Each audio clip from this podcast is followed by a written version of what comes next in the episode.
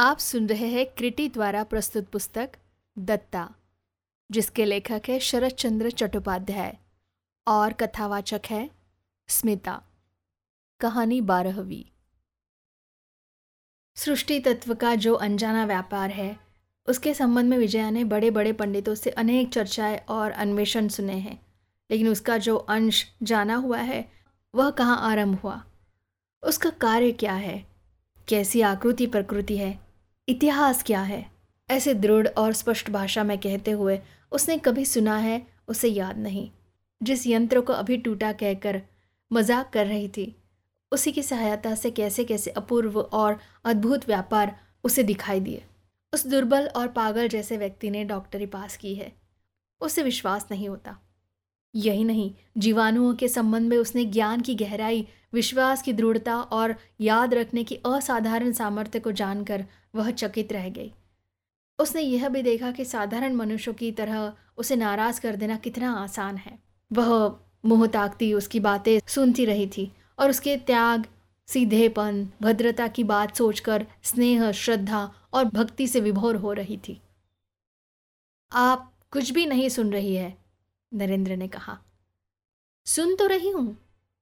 क्या सुन रही है? बताइए। क्या एक ही दिन में सब कुछ सीख लिया जाता है? नहीं, आप कुछ नहीं सीख सकेंगी। आपके जैसा ना समझ व्यक्ति मैंने इस जन्म में नहीं देखा। एक दिन में आदमी शायद सब कुछ सीख सकता है।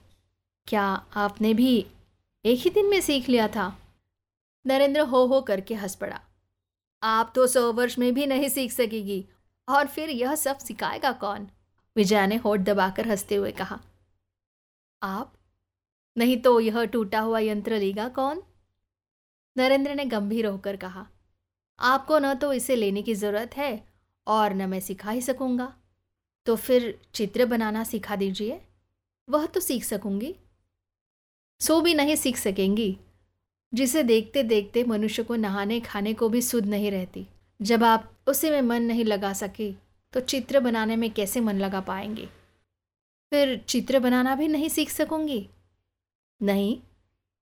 विजया ने बनावटी गंभीरता से कहा, कुछ भी ना सीख पाने पर तो सिर में सिंह निकल आएँगे। उसके चेहरे के भाव और उसकी बात से नरेंद्र फिर ठहाका मारकर हंस पड़ा। बोला, आपके लिए यही उचित दंड होगा। विजया ने मुँह फेर कर हँसी छिपा कर कहा, ज़रूर। ये क्यों नहीं कहते कि आप में सिखाने की क्षमता नहीं है? लेकिन नौकर चाकर क्या कर रहे हैं? अभी तक रोशनी क्यों नहीं की? आप ज़रा बैठिए, मैं दिया जलाने को कह आऊँ। यह कहकर वह फुर्ती से उठी। उसने द्वार का पर्दा हटाया ही था। कि अचानक इस तरह रुक गई, जैसे भूत दिखाई दे गया हो। सामने ही बैठक के कमरे में दो कुर्सियों पर दखल जमाए पिता पुत्र राज बिहारी और विलास बिहारी बैठे हैं। विलास के मुँह पर जैसे किसी ने काली स्याही फेरती थी। विजया ने अपने आप को संभाल कर आगे बढ़कर पूछा आ, आप कब आए काका जी आ, मुझे आपने बुलाया क्यों नहीं? राज बिहारी ने सूखी हँसी हंसकर कहा लगभग आधा घंटा हो गया। तुम बातचीत में व्यस्त थी इसीलिए नहीं बुलाया।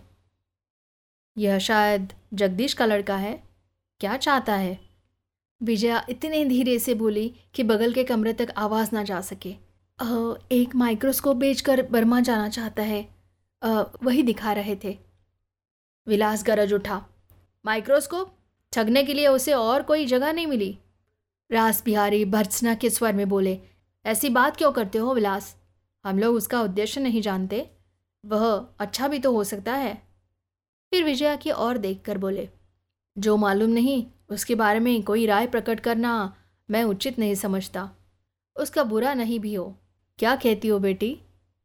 यह भी ठीक है कि ज़ोर देकर कुछ भी नहीं कहा जा सकता, लेकिन वह चाहे जो हो, उसकी हमें ज़रूरत क्या है? दूरबीन होता तो शायद समय असमय, दूरी उरी देखने में काम में भी आ सकता था। अरे, कौन है? कालीपद? उस कमरे में रोशनी करने जा रहा है? वहाँ बैठे बाबू से कह देना कि हम लोग नहीं खरीदेंगे वह जा सकते हैं। विजया डरते डरते बोली मैंने तो उनसे कह दिया है कि मैं लूँगी। राज बिहारी ने आश्चर्य से कहा क्यों लोगी?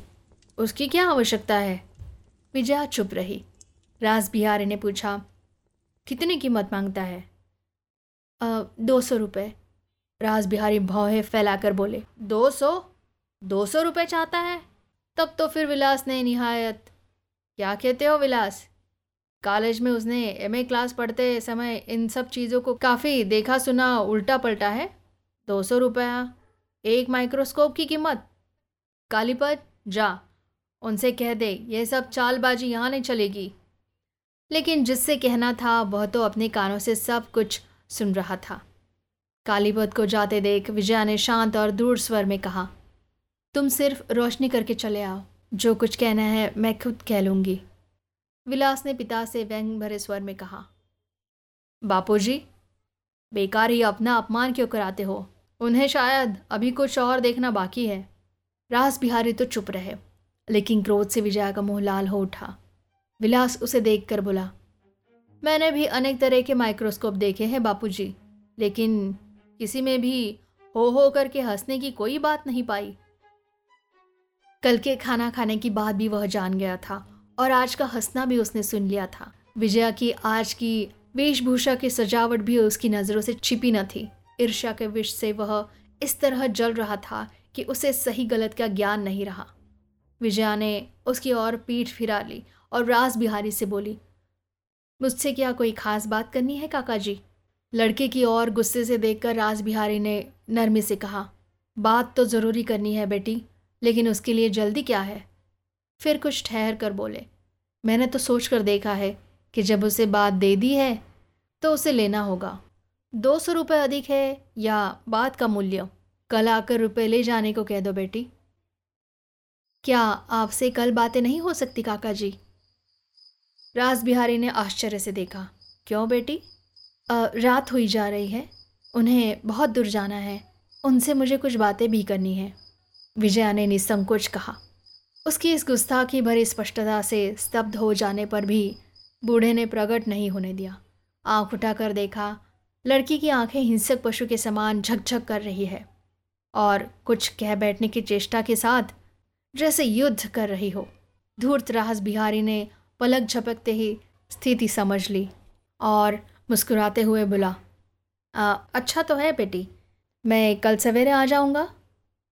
चलो विलास, अंधेरा हुआ जा रहा है, कहकर वह उठ खड़े हुए और लड़के की बाहें हौले से खींचकर उसके दुर्दमनीय क्रोध के फटकर बाहर निकलने से पहले ही उसे साथ लेकर बाहर निकल गए। उस कमरे में बत्ती जला आया हूँ माँ जी, कालीपद ने उस कमरे में आते हुए कहा। अच्छा कहकर विजया अपने को सचेत कर दरवाजे का पर्दा हटाकर धीरे से कमरे में चली गई। नरेंद्र गर्दन नीचे किए हुए कुछ सोच रहा था। उठ खड़ा हुआ और दुख के साथ बोला, इसे मैं लिए जाता हूँ। आपका आज का दिन बहुत बुरा बीता। क्या जाने सुबह किसका मुँह देखकर उठी थी। मैंने भी आपसे बहुत सी अप्रिय बातें कही और वे लोग भी कह गए। विजया के मन में आग जल रही थी, लेकिन संयत स्वर में बोली, मैं तो चाहती हूँ कि रोज़ाना उसी का मुँह देखकर मेरी नींद टूटे। आपने सारी बातें अपने कानों से सुन ली है। इसलिए कहती हूँ कि आपके संबंध में उन्होंने जो असम्मान भरी बातें की, उनकी अनाधिकार चेष्टा है। मैं उन्हें कल समझा दूँगी। अतिथि के असम्मान से उसे कैसे चोट पहुँची है, नरेंद्र समझ गया। शांत स्वर में बोला, आवश्यकता क्या है? इन चीज़ों के बारे में वे जानते नहीं, इसलिए उन्हें संदेह हुआ है। नहीं तो मेरा अपमान करने में उन्हें कोई लाभ नहीं था। आपको भी पहले संदेह हुआ था, सो क्या असम्मान करने के लिए? वे लोग आपके अपने हैं। शुभचिंतक है। मेरे कारण उन्हें दुखी मत कीजिए। लेकिन अब रात हुई जा रही है मैं जाता हूँ। कल या परसों एक बार आ सकेंगे? अब तो समय नहीं मिलेगा। मैं कल जा रहा हूँ। कल ही बर्मा जाना ना हो सकेगा। कलकत्ता में कुछ दिन ठहरना पड़ेगा। लेकिन दोबारा मिलने का? विजया की आँखें डबडबाई। वह मुँह उठा ना सकी, न कुछ कह सकी। नरेंद्र ने हंसकर कहा, आप स्वयं इतना हंसा करती है और आप ही इतनी मामूली सी बात से इतना नाराज़ हो गई है। मैं ही बिगड़ कर आपको मोटी बुद्धि की और न जाने क्या क्या कह गया हूँ। लेकिन उससे तो नाराज़ नहीं हुई, बल्कि होठ दबाकर हंसती रही। उससे मुझे और भी क्रोध आया था। लेकिन आप हमेशा याद आएँगी। आप खूब हंसा सकती है। शांत वर्षा की बूंदे हवा के ज़ोर से, जिस प्रकार पत्तों से झर पड़ती है, उसी तरह इस अंतिम बात से आँसू की कई बूंदे विजा की आँखों से झर कर मिट्टी पर गिर पड़ी। लेकिन हाथों से पोछने पर नरेंद्र की नज़र न पड़ जाए, वह चुपचाप नीचा मुँह किए खड़ी रही। नरेंद्र कहने लगा इसे ले नहीं सकी, इसलिए आप दुखी है। यह कहकर वह व्यवहारिक ज्ञान से अनजान वैज्ञानिक पलक झपकते एक विचित्र हरकत कर बैठा। अचानक हाथ बढ़ाकर विजया की ठोठी पकड़कर आश्चर्य से बोला, यह क्या, आप रो रही है? बिजली की गति से विजया ने दोनों पैर पीछे हटाकर आँसू पोंछ डाले। नरेंद्र ने सक पकाकर पूछा, क्या हुआ? ये सब बातें उस बेचारे की बुद्धि से परे थे। वह जीवाणुओं को पहचानता था। उन सब के नाम, धाम, जाति, गोत्र आदि की कोई बात उसे अज्ञात नहीं थी। उनकी कार्यकलाप रीति नीति के संबंध में उससे रत्ती भर भी भूल नहीं हुई। उनके आचार विचार का सारा हिसाब उसके नाखूनों पर था। लेकिन यह क्या? जो निर्बोध कह देने से छिपकर हंसती है, जो श्रद्धा और कृतज्ञता से अभिभूत होकर प्रशंसा करने से रो रो कर नदी बहा देती है प्रकृति के ऐसे अद्भुत प्राणी के साथ ज्ञानी आदमी का सहज व्यवहार किस तरह चल सकता है? वह क्षण भर स्तब्ध सा खड़ा रहा। उसके बाद जैसे ही उसने हौले से बैग उठाया, विजया रुंधे गले से बोल उठी, ये मेरा है, आप रख दीजिए। और रुलाई अधिक रोक न सकने के कारण तेज़ी से कमरे से निकल गई। उसे नीचे रखकर नरेंद्र हैरान सा दो तीन मिनट खड़ा रहा। उसने बाहर आकर देखा। कहीं कोई नहीं था। कुछ देर वह राह देखता रहा, फिर खाली हाथ अंधेरे रास्ते पर चल पड़ा। विजया ने लौटकर देखा बैग रखा है, लेकिन उसका मालिक नहीं है। वह रुपए लेने अपने कमरे में गई थी, लेकिन बिस्तर पर लेटकर रुलाई रोकने में कितनी देर हो गई, इसका उसे होश नहीं रहा। पुकारने पर कालीपत बाहर आया। पूछने पर दुनिया भर के कामों की लंबी लिस्ट सुनाने के बाद बोला मैं ऊपर था। जानता नहीं बाबू कब चले गए।